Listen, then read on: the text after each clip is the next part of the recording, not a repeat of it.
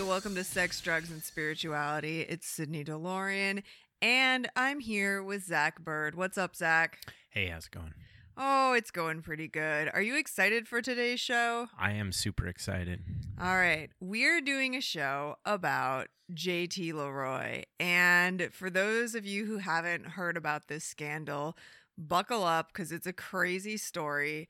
Um, I was somewhat familiar with it because two years ago, a documentary came out about it, and one of the main figures was on Marc Maron's podcast to promote it. And she's bananas, and I got into it. Um, but we decided to cover it now because just uh, this month, a new movie came out uh, called JT Leroy, and it stars my doppelganger Laura Dern, um, and everyone's lesbian uh, wannabe lover Kirsten Stewart. So Is it Kristen Stewart or I don't know. Listen, when you're that hot, people don't know your name. They just know they want to lick it. yeah? She's not my type. Yeah, you're not a lesbian. Yeah, that's true. I, I like Laura, Laura Dern more. I know. Clearly. Hence the uh, crux of our relationship. yes. Um. So yeah, we're gonna do uh, a show about JT Leroy, and um, we did a lot of research for this one. Yeah, I blame me for that. We we watched uh, the documentary first, which you had seen. Then we watched the movie with Laura Dern and Kristen Stewart, I believe is their name. And then we watched. I saw that there's the Cult of JT Leroy, So we watched that. and I was like, well, we might as well be thorough. I'm impressed. I really feel like you are getting into the pod game. You're getting into doing uh, aggressive my- research. my pod legs. Well, also I was just interested in it. Yeah. And I was hoping for more of Savannah. Well, we'll get into that, but yeah, more stuff on her. Um yeah, I that was my favorite. So I'm glad we watched that. Spoiler alert, that one was my favorite. Yeah. So, um, wow. I'm just gonna start at the beginning because that's the Yeah. only way I know how to make sense of information. Um, so this lady, Laura Victoria Albert, was born in 1965. And she had a rocky childhood in and out of group homes and stuff. Um, and got really into calling suicide hotlines. Did you call her Victoria Albert? Laura Victoria oh, Albert. okay, sorry, sorry. She owns the Victoria Albert Museum. Okay, that's a joke. Okay. Was like? So she, uh, as a young person, she feels like her parents are divorced. She's being raised by a single mom, different boyfriends in the equation. She allegedly was uh, sexually abused by some of these boyfriends. Um, she's chubby. She's insecure. She's in and out of group homes. And she becomes a ward of the state, I think, at 15 or 16, and spends the rest of her childhood in a group home.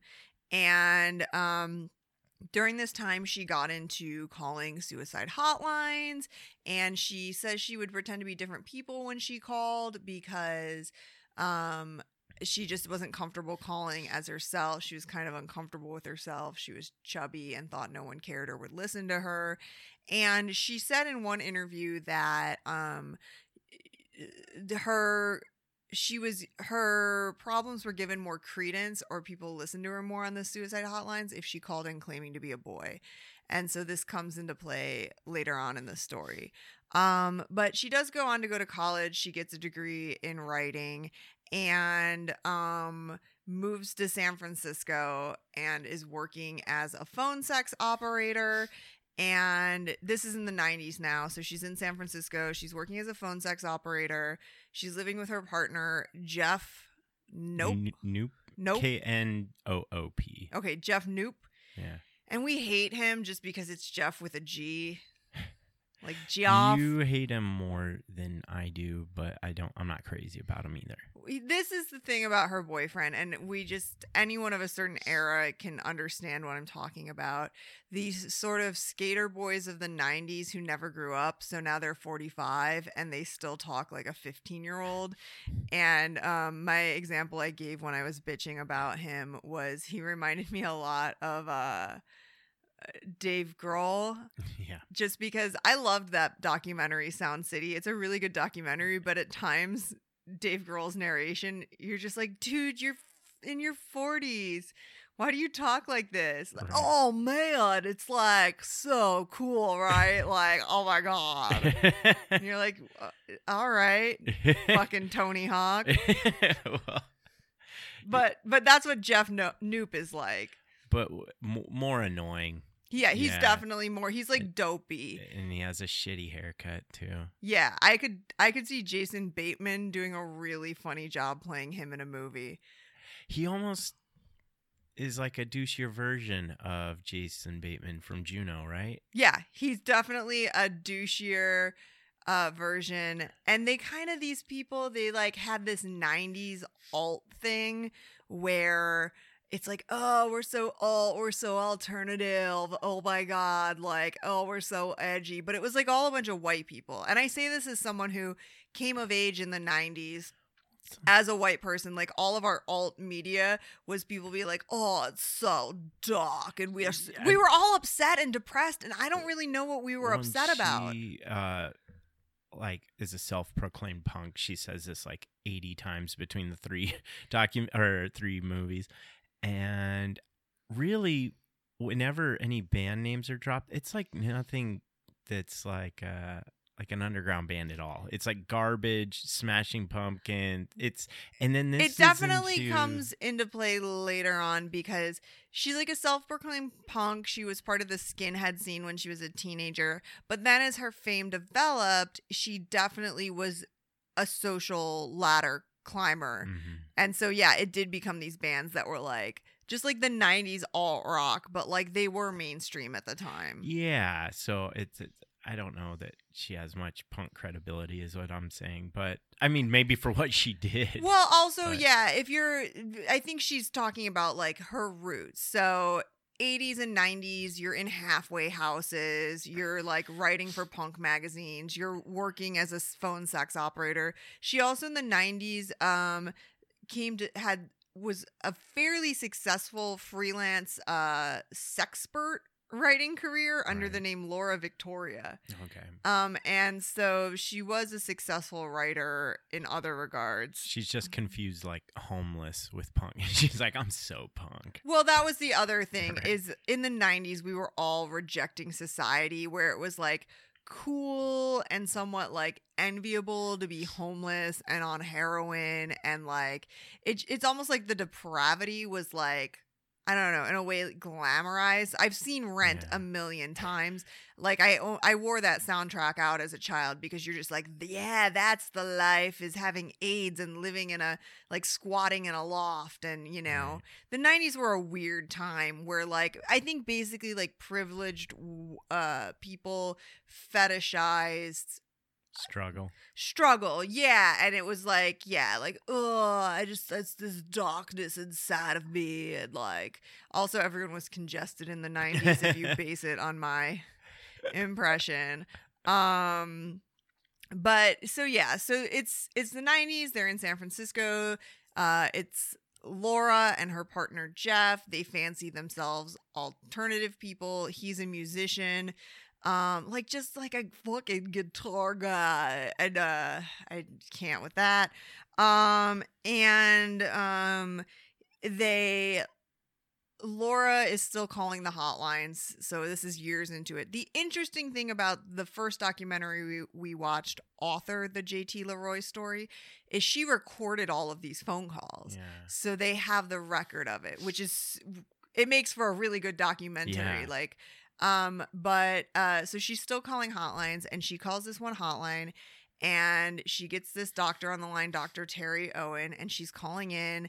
You know, she's in her 30s at this point. I think she'd already had a child and she's calling in saying she's like a 14-year-old homeless male prostitute and the doctor asks her what the name is and she says Terminator. And um she said she often would call in with different personalities and they never quote unquote survived, but somehow Terminator did. And I almost feel like this doctor, Dr. Terrence Owens, deserves a co writing credit because he. They would talk on the phone seven days a week for years. And I feel like he evoked a lot of the storytelling out of this character. And he's the one supposedly that pushed her to start writing. Yes. So he says to her, like, well, maybe uh, like, have you considered writing? You should write your feelings down. And Laura says she's basically taken over by Terminator and she just starts writing and writing and writing. And she's faxing her writings to this doctor. At one point, she had, she herself delivers pages that she wrote as Terminator to the hospital that the doctor works at and she shows up and she's thinking, "Oh my god, who how do I explain who I am? How'd I get here? Oh, I rode my bike really fast. Oh, my name is Speedy." And Speedy has a British accent and she's like, "Oh, yeah, like I can't." So shitty. It's like such a it's shitty It's basically what Sydney just did. Oi, she says yeah, all she, the time. all- yeah, Speedy's always saying "oi," and she's like, "Oi, here's my writing, mate." Like it's not great, and, and, the fact that she just named, oh, I went over there really quick, so I'm speedy. I mean, if that's any indication of what her writing is like, I almost want to read her books just to see how bad they are. Well, and the thing is, I kind of almost can respect that, like, because her books, which we have not read, all the reviews say they have this element of like magical realism to them.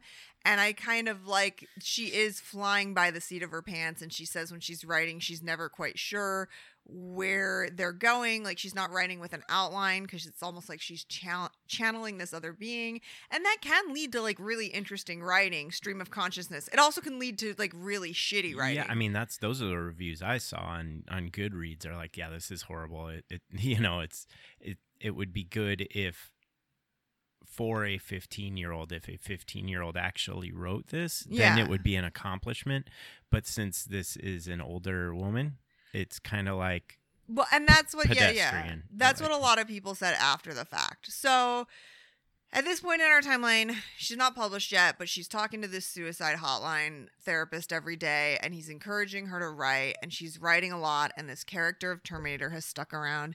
And then what she starts to do is she starts reaching out to authors like that she respects their style of writing and the main one that the writing was compared to was Dennis Cooper and she got in touch with him developed a phone relationship with him and like faxed him pages and he was thinking like you know he said as an author you always dread when someone says will you read what i wrote right and then these pages came through and they were amazing.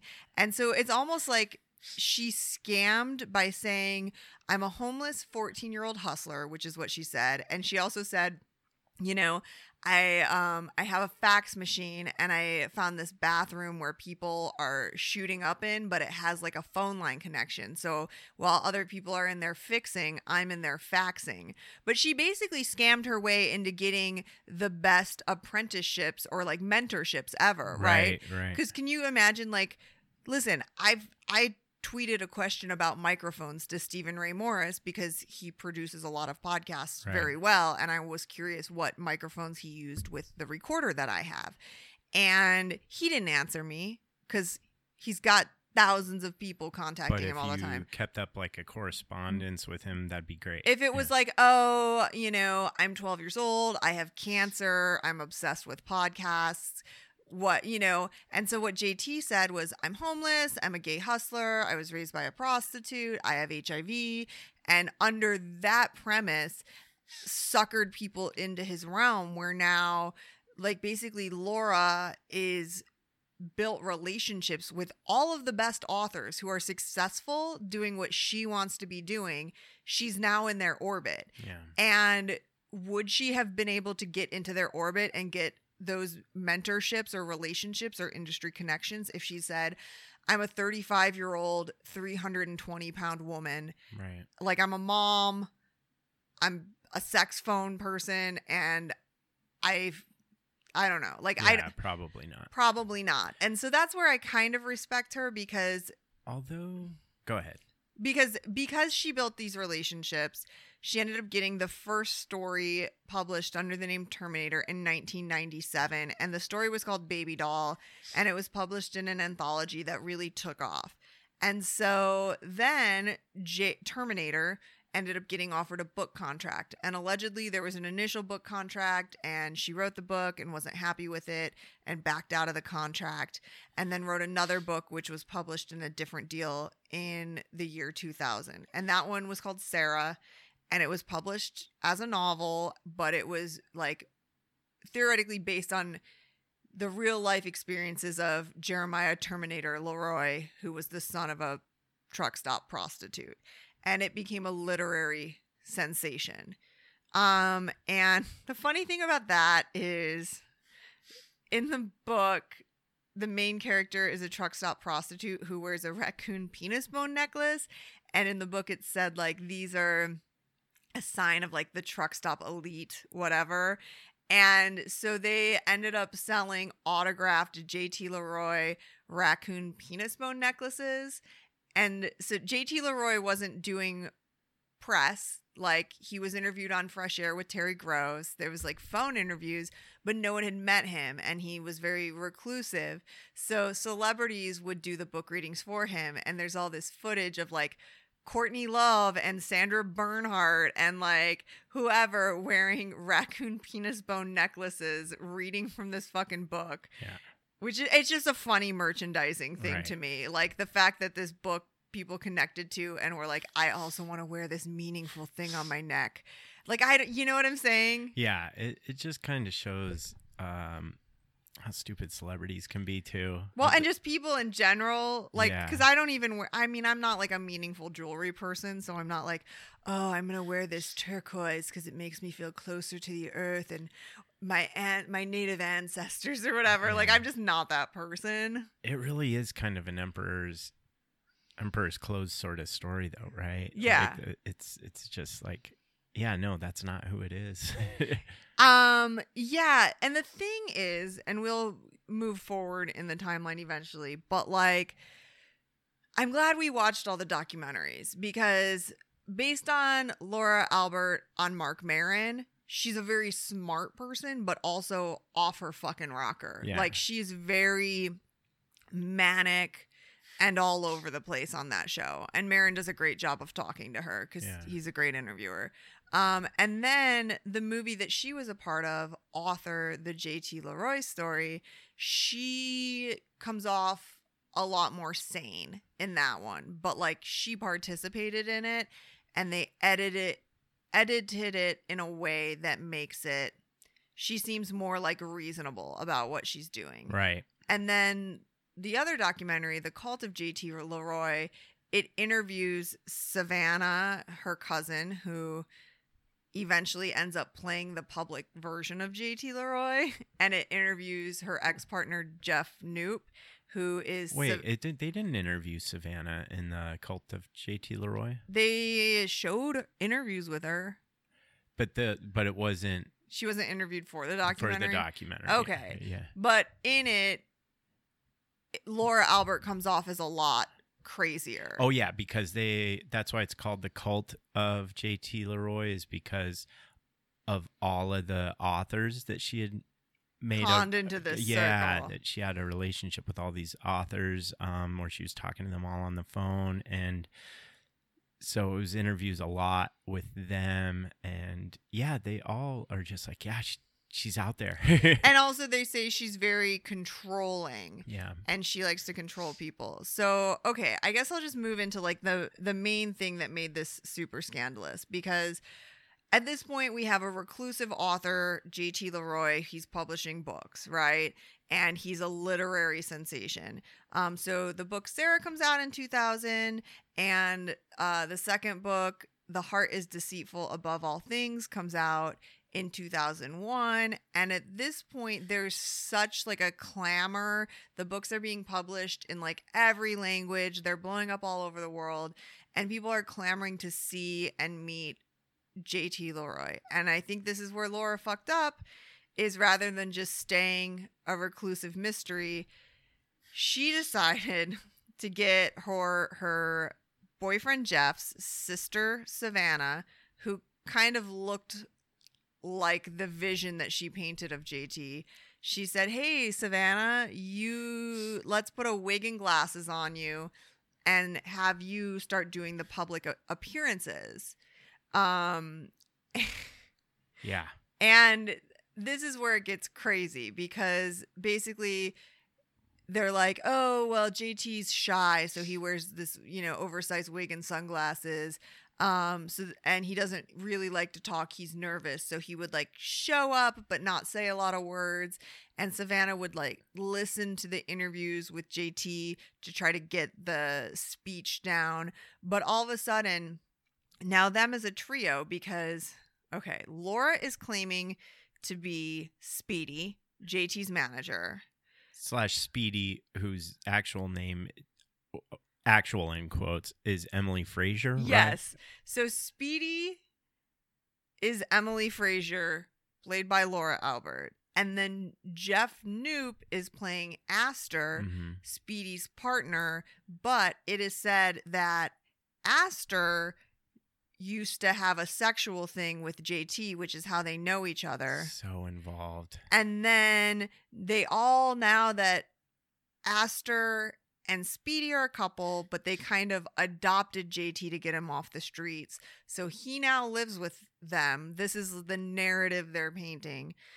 And so they're touring all around. They're going to book readings. They're pitching. They're taking uh, meetings about like movies. They're doing magazine spreads under the guise that they are this weird, you know, family that has developed of this couple and they've adopted this poor street boy.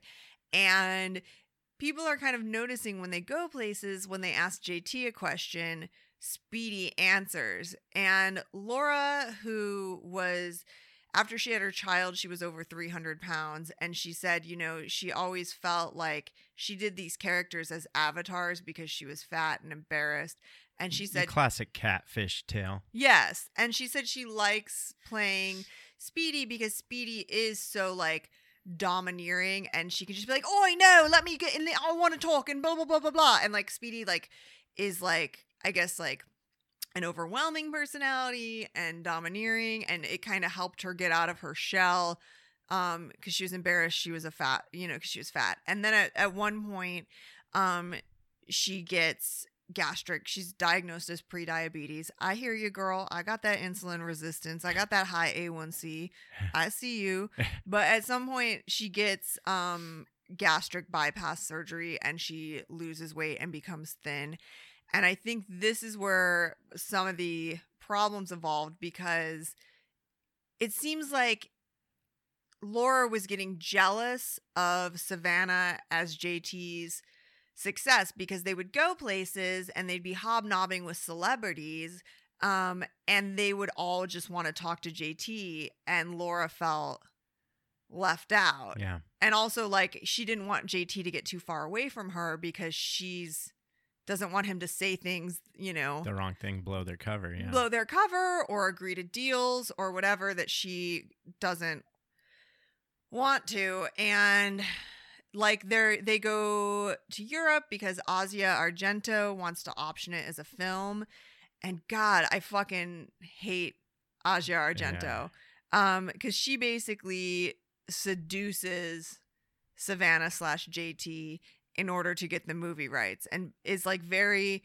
like I want the rights to make this movie and I'm going to get them by any means necessary. So I'm going to seduce this like fucked up hustler, right. you know, author kid. And um it, it's just kind of sketchy. and so she knew that that it was actually a girl. Well, that and that's what Laura said when the scandal came out, and Asia was like, "Oh my god, I can't believe it." And Laura goes, "What? You didn't figure it out when you saw her pussy?" right. Like, you know, I and it seems like a lot of people kind of had suspicions along the way. It's it looks like a cute girl. Yeah, Like, right? yeah, and then sometimes they would say, "Oh well." um you know JT through through some abuse in its youth had his testicles mangled and that's why he never went into puberty and that's why he looks more feminine. There was all these like weird things, but it also it was very much prime at the time like this sort of because this is the area of gen- the era of like gender queer and gender fuck Yeah. and so like you have this very gender queer person who's wearing, you know, sometimes dresses, sometimes male clothes. Right. Like they're very much in that vein and they were doing um they were getting like magazine spreads, like fashion spreads and stuff. Um people like were obsessed with this like you know, male, female, gender fluid, whatever. and it wasn't like as much in the dialogue as it is now. Um, but there it was a little bit. it was a little bit. I mean, I definitely went to like gender fuck parties in the '90s. Well, and it made sense that um he would be kind of confused because he was supposedly this prostitute and grew up in this had this horrible upbringing. And the prostitute mom would put makeup on him and a wig and say, "See, you're pretty. You were meant to be a little girl." Right. Um, so somebody, another famous person that she may or may not have hooked up with, but at least made out with, was Michael Pitt, who was in the show Boardwalk Empire, played one of the main characters. Uh, I guess was doing some movie with Gus Van Sant. He was in um, Elephant, the one about you go. Columbine, and B- JT had become friends with Gus Van Sant. Gus Van Sant had optioned the film rights to Sarah, which ended up not getting made, but they had built a relationship nonetheless. And um, JT Leroy, quote unquote, had helped with some writing or outlining of Elephant, um, like has a production credit, and so they met Michael Pitt. And I'm so, I'm sorry I farted, baby. oh, I don't smell it. You were Um, sniffling, and I I thought that just- was no, I wasn't in response. Uh, but yeah, so uh, also, I know this is getting ahead of us, but just since we're talking about the writing, supposedly Laura Albert or J.T. Leroy, whatever, wrote on Deadwood. But if you look up Deadwood, I can't find any. we didn't credits. look very hard. She did write on it though, and she did. I, I looked enough to where you should Yeah. see it. I looked through every episode. If if you go to the Deadwood television series and you Uh. click on writers, it has all of the writers. There's Uh. like nothing. nothing. She is writing on the the movie that's coming I out. clicked on that too, and there's nothing. It just says um, David Milch, I believe. Um, and so, But that's also the way writers' rooms work. Is like they don't ha- get credit. not everyone gets credit in the same way because like basically one person will be the writer on an episode meaning they like outlined it but like there's a writer's room of people working on it and then like one person gets credit because they refined but a lot of times you'll see an episode. It says like four writers. yeah So it, on on any one of the episodes I clicked on, it'd be like three writers listed, and none of them. I'm just saying. But she we saw footage of her on the deadwood set I'm and not saying I don't- david milch has done interviews saying she worked on the show I'm not. I'm not denying that. I just. I'd like to know what episode exactly Oh, what. gotcha. Because especially because we we were thinking about watching the third season to you know gear up for the movie, uh and it would be. uh, It would be interesting to know which one she worked on, and uh, yeah, well if anyone knows let us know and we'll look into it we'll dig a little bit deeper. Yeah, but she did. I mean, she did write on it or work on it. Yeah, I'm not. I'm not disputing that, but it. But maybe she worked on it and it got scrapped too. You never. Yeah. No. So I'm. I'm curious. I don't just believe for sure. Like, oh, she she worked on it. You know. Well, I wouldn't believe it just because she said it, but I because David Milch has spoken about it, I believe it. Sure. Um. So.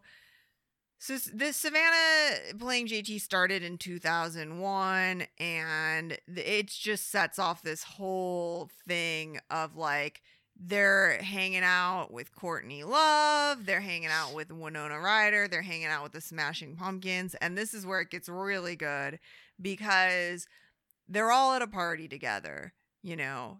Savannah slash JT, Speedy slash Laura, Jeff slash Aster, and they're really connect. And Laura is really connecting with Billy Corgan, and they end up in like a hotel room talking. And Laura, this is my favorite thing um, that Laura Albert says is she goes, you know, when you meet someone who just speaks your dialect. And it's not common when people speak like our dialect. Well, it's just it reeks of just like Hollywood shit, where it's like I know that we're special, so we're in the elite club, and you get what I'm saying, but most normal people wouldn't because they're on a lower plane, I yeah, I lower intellect. You know. I hate people who are super pretentious about art because I just believe that art should have layers and it should be publicly acce- accessible and just to talk about it like no one could possibly get this other than us is like I don't enjoy that. Um but anyways, her and Billy Corgan end up at a hotel room and they're like laying in bed, talking and connecting. And she reveals to Billy Corgan, like, oh, I am JT. And he's like, I kind of suspected, like, but I don't know everything. And she says they stayed up all night with her filling in the details of what's happening. And Well, Uh, the, the reason is because uh, Savannah slash JT Leroy actually was supposed to show up at the show, but Uh-huh. only Laura did. Remember? So Billy was like, "Hey, where's JT?" And Uh-huh. she's like, "JT's not here. I'm kind of." She, she sort of confessed a little bit, and he goes, "Oh, I get it. I don't get all the details, but okay." And then he was just super understanding about it, and to which I was saying to you, I go, "Can you imagine the book that Billy Corgan must write? Because I mean, he kept that a secret. Like, yeah. the people just must confide in him all of these weird things. Man, he was in a weird scene, which also Courtney Love was a part of, and And I should I should preface this by saying, okay, so at this point Laura has had the gastric bypass. She's skinny, she's attractive, she's Right. also wearing fashionable clothes. And this point I think is like she's getting jealous of Savannah cuz she also wants to be in the spotlight. Savannah aka JT has become a media darling on her talent basically. And so she's like jealous and so she and Jeff are playing in this terrible band and they're saying lyrics by JT Leroy and they're it's just very awkward to watch her on stage cuz she's performing as Speedy aka Emily Fraser and she's singing in a British accent and it's it's not great. she does these, yeah, banter uh, in the British accent. That's just horrible. But so yeah, even when they're saying that JT Leroy wrote these lyrics, JT Leroy's promoting the hell out of this band, wearing the shirts and everything. They still can't. No, it, that's how bad the band sucked. That Yeah. nobody could have forced this to be cool. Like anybody could have said, "Listen, this band's great," and everyone collectively would have went, "Nah, no." like, by the way, really quick, what was the? Were they called Thistle? I think I think they were called Thistle. But and then in the the movie with Laura Dern, they were called like Twist and Scream or something. Something like that. Yeah. But um yeah, so they're they're hanging out, they're trying to get famous on the back of JT Leroy. And the best part about it is it's alluded to that Laura had an affair with Billy Corgan and then Jeff is like yeah, it was like so cool. Like I was asking him like on this song. Oh, they they actually had uh, cassette recordings because Laura's like, uh, like let me put Jeff on the phone and talk to you. And Billy's like, sure, whatever. And then Jeff's like, oh, like did you use this pedal on Is that a song? fuzz pedal? And Yeah. Billy's just like, no, that's not what we used. Well, and, it he- and sounded really cool. It was like the grunge version of uh, Chris Farley of doing those SNL interviews. Like, do you remember when you were in that movie? That was so cool. Yeah, that's big. that, he, that he was, was, like just exactly what it was and i felt awkward and embarrassed for him because it was just like he, it was him asking technical music stuff like trying to talk technical music stuff to billy corgan He's just like, I'm just, I'm just trying to fuck your wife. well and also like he was wrong like he didn't know what he was talking about and so it was just a lot of billy being like no i don't know i don't know what why you're hearing that but that's not what that was Yeah, yeah. and it's just like you're like oh man uh. Ugh. And then in an interview, Jeff was like, "It was like really cool. I got to talk to Billy Corgan. I mean, uh," and like both of us are like, yeah. And all you had to do was let him fuck your wife. And yeah, so he thought it was cool for a time, and then uh, eventually he gets tired of that because it, um, Laura is spending a lot of time with Billy, and then he goes pounding on the door, right? Like, I'm just looking for my fucking wife, right? did he do that? there was some sort of blow up where he uh, barged in, and they didn't elaborate too much on that. Um, yeah. It just And this is all from the uh, author, the J.T. Leroy story, right? All of the stuff we're talking about, or have we hopped along around a little bit? I mean, no, I think we're like all because it's almost like everything just like sped up and got crazy at this time in their life. And Savannah apparently, after like six weeks of doing it, was like, I don't want to do this anymore. But they talked her back into it and was like, Come on, we'll pay you a thousand dollars a day to go do this thing with us. And she's like, Yeah. And in her, uh, in her book she says that she kind of like she got addicted to it because after being JT, her Yeah. own life wasn't that interesting. She's just like a waitress in San Francisco. Yeah, I get it. I mean, it, it looked. You have all these famous people, not only you know who are you're hanging out with all these famous people, going to cool shows and things like that, traveling the world. So it's not only that, but they're actually kissing your ass, and you're hooking up with some of them. Yeah, like just I being mean- like she. Okay, so I should stop saying she because currently I don't really know that this was a thing back then, but currently she uses the pronoun they, um, and is like gender queer or fluid. Oh, But Savannah does. Savannah does. Um, but at the time, they had a boyfriend in San Francisco, but then they would go be JT and fuck Asia Argento. But then Asia, like, did some fucked up shit where it was like, oh yeah, just crash here tonight on my sofa sleeper while I go fuck this dude in my bedroom. yeah. Like, so uh interesting aside too, during the filming of uh The Heart is Deceitful Above All Things, which did get made, one of the young actors in the movie uh, during the filming of it, Asia allegedly had sex with him or, or coerced him into having sex with her. And it was two months after he turned 17. And so when she went public last year with her Me Too stuff, uh, this guy reached out and was like, How can you possibly, you know, come forward and say this bad stuff and be like condemning abusers when you yourself are an abuser? And um, Anthony Bourdain, who was dating Asia at the time, paid this accuser off $380,000 to not mention it. And so then there was like some infighting in the Me Too movement where some of the like leaders of it were like, Asia, like, sorry, we don't want you part of our movement Right. anymore because, you know, y- you fucked a child. You were 35, he was 17 Right. and like there was there was some drama there. So you said um, some people believe that she had something to do with uh, Anthony Bourdain's death. well, a lot of people think she she got a lot of shit on the internet because they were dating at the time of his death and he had been married a long time and divorced and then he booed up with Asia and was so in love with her and like it seemed like you know she kind of was his world and then 2 months before he killed himself she was caught cheating and so a lot of people uh-huh. say like In a roundabout way, there was to. some drama in that relationship and maybe she even knew that he wasn't doing well mentally and like you know that she was causing him emotional pain and maybe not alerting people in his life that he was not okay Yeah, it's kind of like with Kurt and Courtney. You're like, well, do I think Courtney Love killed Kurt Cobain?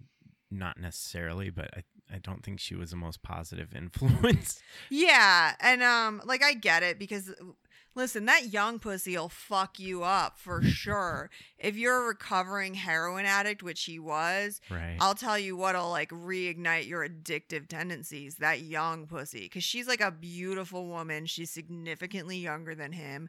I bet she's wild in bed. You know how Europeans do. yeah, but you're Anthony Bourdain. He could probably have his pick. I, I, I mean, he could have had me. You know what I'm saying? And he killed himself. Yeah. So I don't. Depression sucks, man. Is all I'm saying. Because Yeah. I would have. Zach, I'm sorry. I didn't know you then. yeah, I would have. I would have let him tear it up. I know. Morning, noon, and night. I remember uh, this girl I was I was talking to on a singles site. I don't even. This is so long ago, but she said this is before Anthony Bourdain was a huge thing, Mhm. and um, she was like, "Yeah, I I have the hots for him." And I was, I thought she was talking about uh, what's his name, Am- Andrew Zimmern, the the the fat guy that eats. He has a shaved head. He also does like a travel show. Oh, I don't know. He uh he he always eats like like the really ex- exotic like dicks and Yeah. shit. Yeah, okay. I think his name's I don't know Andrew who you're talking about. Anyway, I thought she was talking about him. I go, "So you like him and me?" She's like, "Yeah." Ah! and then I found out it was Anthony Bourdain. I go, "Oh, okay. Uh, that makes yeah. sense." I always thought of Anthony Bourdain as a taller Paul Reiser. They have very similar looks. No, they- nobody likes Paul Reiser but you, babe. Paul Reiser is trade, and that's just an established fact that Paul Reiser is hashtag trade. Um, Did you see ever see him in the show called Married? No, He's good in it. he's really good in Red Oaks. That's when Uh, I and- realized he was hot because I didn't, I wasn't hot for young Paul Reiser, but when he started doing Red Oaks, which was like 2015, I think, on Amazon. Yeah. Number one, it takes place in the 80s, so there's some short shorts. Well, he is Mm, dating or married to I forget Jenny Slate. Do you, do you know Yeah, who she is uh-huh. in uh, the show Married? They're not the main couple, Oh. but they're the main couple's like best friends, and he's a big part of it. And there, it shows him a little bit more. It, he's further away from his squeaky clean, like mad about you, the Paul Yeah. Reiser that everyone thinks of. So I could kind of see it more in his role on on this show, which is also a, fucking great show that had Brett Gelman and a bunch of other uh, great people in it. Um, but it got canceled, as most good shows Yeah, that's a shame. do. But um, Uh, interesting fact Paul Reiser's wife is named Paula. Oh yeah. hmm They met when she was waitressing at a comedy club. They've been married since they were like in their 20s. Nice. Yeah. So, uh, and JT Leroy gave him a hand job. No, that did not happen. Who wouldn't give Paul Reiser a hand job? You know what I'm I saying? I mean, like so many people. Not anyone I want to associate with. if you don't jerk Paul Reiser, and if you don't, I don't know, then Uh, you're no friend of mine. mine, Aye. Um. So yeah, where are we at, Sid? On uh, Um, okay, so all this is going on. There's like a shitty band. There's like a Jeff with a G. Uh there's they eventually people are like suspecting like this isn't right and people are saying um well some of these stories conflict and blah blah blah blah blah someone publishes an article casting doubt on the character pointing out some inconsistencies um, claiming it was an actor. And people in San Francisco too were like, "We've never met JT Leroy, and it's a small town, and the queer community there has never met him." And JT claims he doesn't hang out with the queer community; he hangs out with the skinheads. But people are like, "Uh, there aren't any skinheads in San Francisco, so like." It's just it's weird that nobody in this city has seen this person and th- these are all things we're we're learning about more in the uh, the cult of JT Leroy Yeah. documentary. Mhm. So we might be hopping around from uh the documentary. I'm uh, yeah, I'm just trying to keep just them in chronological yeah, order. yeah, yeah, yeah. Yeah. Um yeah, so basically there's there's whispers. There's whispers in the literary community, there's whispers In the in gay in the gay community in San Francisco. And so August 2005 there's an article published casting doubt on the story. January 2006 um someone finds a picture of Savannah at a party and publishes it and like is like here's your JT Leroy. It's Savannah Knoop. Um, and so that's the whole exposure of the story. In 2008, Savannah wrote a book called Girl Boy Girl How I Became JT Leroy, and it talks about her experience, which is what the Laura Dern movie is based on, is that book. Um, and it's weird. I like this story because I'm I'm glad we watched all of the movies. Um, because, you know, it gives a really well-rounded picture. A lot of people villainize Laura Albert and were like, you exploited like gay, homeless youth, HIV, like you used all this to get to fame, like you exploited this. And other people are like, honestly, she figured out a way to crack the system where she was never going to become successful Yeah. who she was. So she figured out a way to get people to listen to her. And then other people are like, I feel emotionally manipulated because when he would call me, it was like I was the only person in the world. And he would say, Oh my gosh, like I'm thinking about killing myself, blah, blah, blah. And so it like fucked people up. Like these famous authors were interviewed saying, I lost nights of sleep because JT would say, Oh, I'm going to go look for some rough sex now. And, Yeah. um, I, and the, I'm gonna do go do AIDSy things, you know. yeah, and so and people are like, you know, I don't really have a problem honestly with the cracking the system and like creating a false identity to get Well, your voice heard. Especially if, like she said in the first documentary, which was more from Laura's perspective, she said it says fiction right here on the book. So if that's true, then yeah, I think that kind of clears her of a lot of I Uh, would think so. But where did she get in trouble? So she, She was she had to pay back like uh, three hundred fifty thousand or something. It was like that? a hundred and thirty-five thousand, and it was for the book rights to Sarah that were sold or optioned for a movie because they thought they were buying one thing and it wasn't. And she did lose the court case. Um, I don't really know that there's anything super unethical about f- using a pseudonym or whatever. And I think had she not done this whole charade with someone playing the character in public, She'd she- be fine, maybe. yeah, she never would have been found out. It would have been fine. The only thing that I think is kind of villainous is the trying man- to get people to listen to that band. Well, yes, absolutely, but also the call. There was a lot of. Um, there's this big giant scam, right? Which I don't think really hurt anybody, but I think the manipulation because she basically was on the phone 24 7 talking to people and becoming part of these people's lives and these people think that they have a Yeah. relationship with this kid and they're worried about this kid and, And, they're, they're, sending buying gifts and things. yeah. Yeah. they're sending money and gifts and stuff to this kid, and it's not true. And it, some of Didn't them, she it seems. kind of. I'm sorry to interrupt, but she didn't she kind of threaten or, or sort of hint at blackmailing a guy about like uh pedophile stuff. So too? she did. I will get to that. Yeah. Um. So you know this sort of thing where it would be like, I feel so alone. I'm gonna go kill myself. Like, and saying that to someone who like loves and cares about you Yeah. is like it's just cruel. It's like cruel manipulation. But then yeah, she would call these people who felt fatherly or like mentorly towards her as JT and she would say I just want to be spanked like I'm so sad and I want to die, but if you would just tell me like how much you want to spank me or, you know, cuz I'm bad and I deserve it. And these people were like, I didn't really know what to say. I'm like talking to this lost soul who's feeling so bad and I want to give him what he wants. So I'm like, yeah, I'll spank you.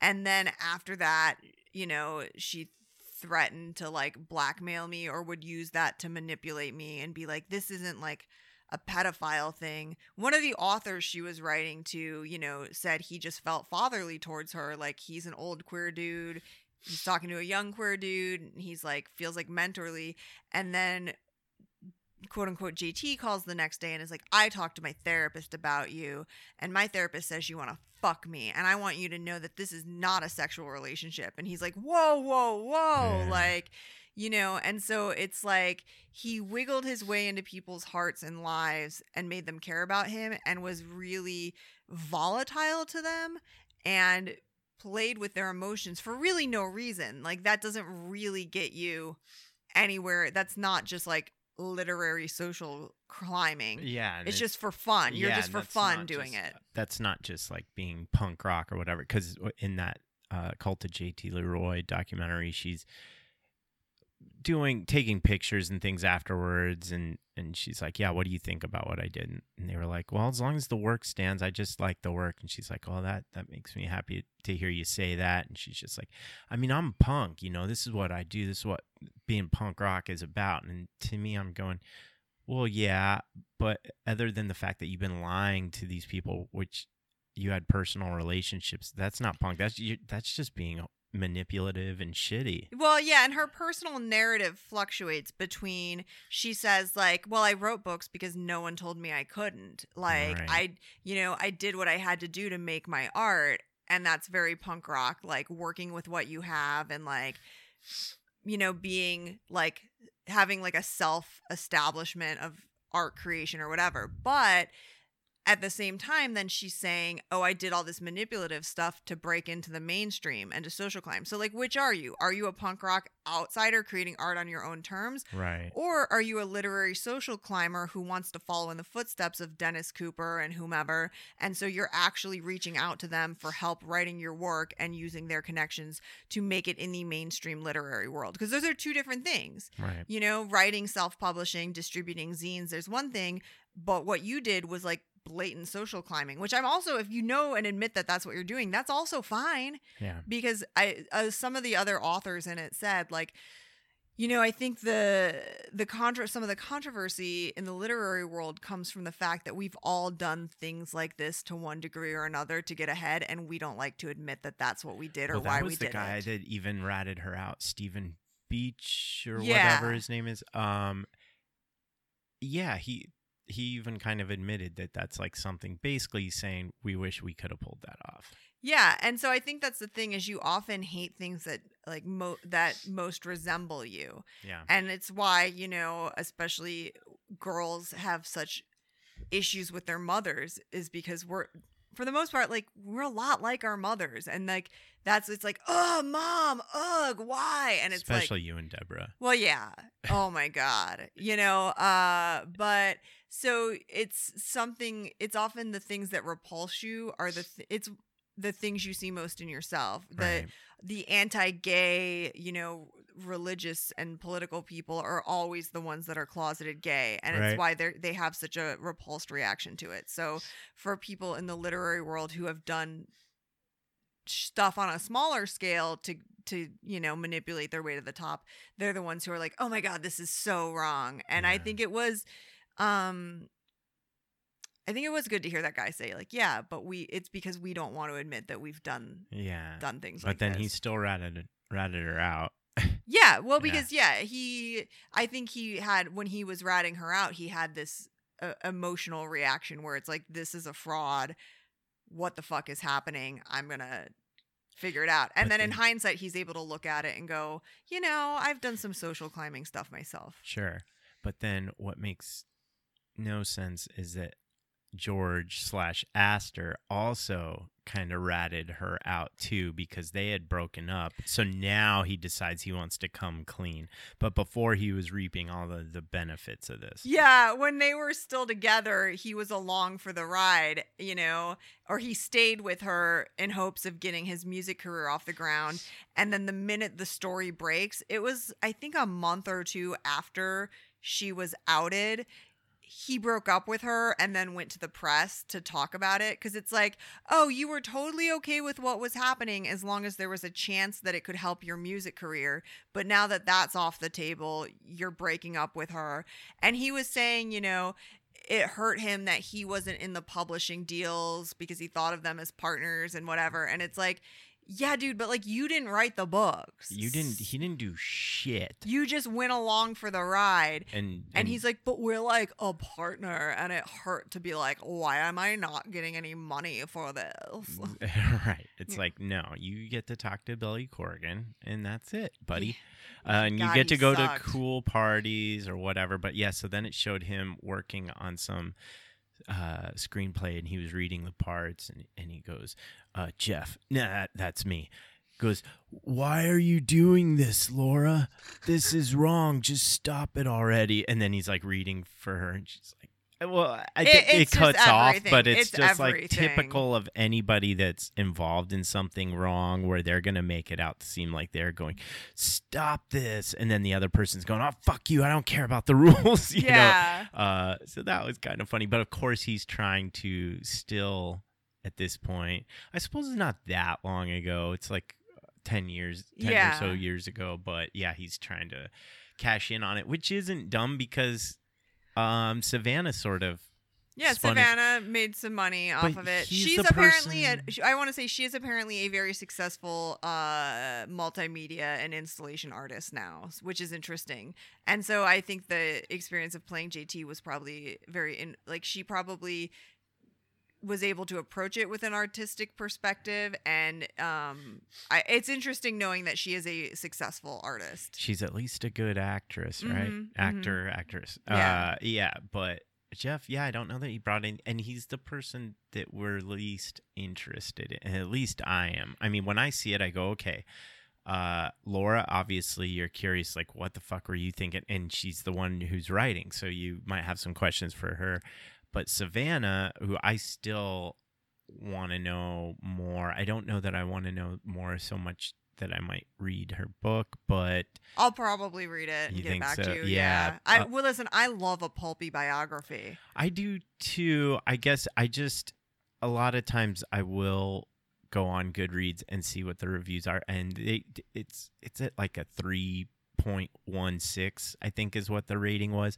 And to me that says that it's not a good book. It's it's just Yeah. i wish I, you know sometimes i'm like well let me check it out and make up my mind for myself. But with that i, I was just like ooh this is all signs are pointing to don't waste your fucking time. Yeah. and you just saw the movie basically Yeah. so I'll I'll read it. It'll be a good Stairmaster read, and we'll go. do an update. hopefully a short one right so Yeah.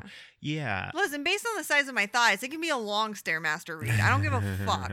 If it's interesting enough to keep me walking on that stairway to nowhere. yeah Yeah. Um, but but yeah, I'm interested in her side of things because she got to hang out with a bunch of celebrities and do a bunch of things that Laura wasn't able to. Yeah. So, uh, and they don't have any interviews. The only interviews you see in the movie is like her at press conferences or not press, whatever. I want to know more about her feelings and interactions with Asia because it's Yeah. it's shown in the movie, the Laura Dern movie, that like she was in love with Asia and kept like agreeing to play JT again just to spend more time with Asia Argento. right. And so I want to hear about her. Number one, I love a one-sided romance, so I want to hear about like her feelings and what she thought was happening, and then sort of the like, yeah, I want to hear how that went. Yeah. Um, but yeah, I don't know. I recommend probably watching Author, the JT Leroy story first, and then because the tapes are amazing. Just watch everything in order. Yeah. Well, I don't know that that one is has all the tapes, which is, makes for a great documentary. And then the Cult of JT Leroy, I think, is a little more even sided. The Laura Dern movie, honestly, take or leave it. It's not that great. Yeah, yeah, Yeah. But I- but I just meant if you're gonna watch all three, just do it in order. We watched it a little out of order because we watched uh Cult, whatever. Cult the Cult came of out first. Cult- did it? Yeah, it came out Oh, first. Okay. So So we watched it way out of order then. Yes. Uh, but uh, yeah, we watched that last, uh, which I was fine with. It wasn't like it ruined any. You know what No, I I think it's I think it's good to watch second. I think watch Author first and watch that one second. Okay, I'm with that. That's what I was thinking. But that is also because I thought that was the order of it. But yeah, the Laura Dern movie. Yeah, watch the documentaries, and then it's up to you if you're still interested in and and how they pull it off. I uh, I liked the score. There are definite elements I liked about the movie. Um, I thought Laura Dern, she's great in everything. Yeah, I know you want to fuck her. I do, and I get to fuck her lookalike, so That's it's true. awesome. Yeah, you yearn Uh, for Dern. I yearn for Dern. Um, so and then uh, Kristen Stewart, She did a great acting job, I think. except for when it came to the sex scenes where she was like riding his Belly his button? chest. Yeah, and then there were a few other. Oh, and then when she was driving and she was just staring and talking to Laura Dern in the eyes, the passenger of the car, for like three minutes straight, and I just go, "Eyes on the road." like, Yeah, Zach was super stressed during that scene because he's like, she's not looking at the road. Well, it's just bad acting. I mean, it, but anyway, no, she was she was fine in it. I thought uh, Savannah was actually cuter. I th- I thought, Yeah, she's Um, very cute. but that's not a knock on it. That's just my opinion. Um, yeah, she she was she was fine. Um, and the movie, it, yeah. What what did you think about it? I already said it's not worth watching. Oh, it's not. Oh, I'm sorry. you don't have to jump down my throat. all I'm just saying, you like the the Zoom recorder is listening to what I'm saying, but you're not. I'm not. It's tough, you know. Um yeah, I would say watch the two documentaries and and then make your own decision. But, Yeah. Yeah. But yeah, it's a wild ride, and everyone that I had recommended when an Author came out, everyone I recommended watch it was like, I can't believe you made me watch that shit. That was the craziest shit I've ever seen. Like they were mad because it was so fucking bananas, and I was like, yeah, I know. It's it's a great documentary. Mm-hmm. Yeah. That that one would you say you like that one more than Cult? It's a better documentary Mhm. in terms of production value. Yeah. It is not as even keeled. That's why you watch them both. It's like the fire documentaries. Right. They cover the same topic, but you get a different story from each you, one. and you do need both and Yeah. that's the way i feel about these documentaries uh-huh. you, you need both um, if you're listening to this podcast you're probably going to check at least one of them out because you must be aware of it. And then we got to talk about it. You can DM me, you know, and we'll chat it up. Yeah. Um. So yeah. Uh. Happy Hump Day, everyone. Yes. Happy Hump Day. Whoop whoop. Whoop whoop.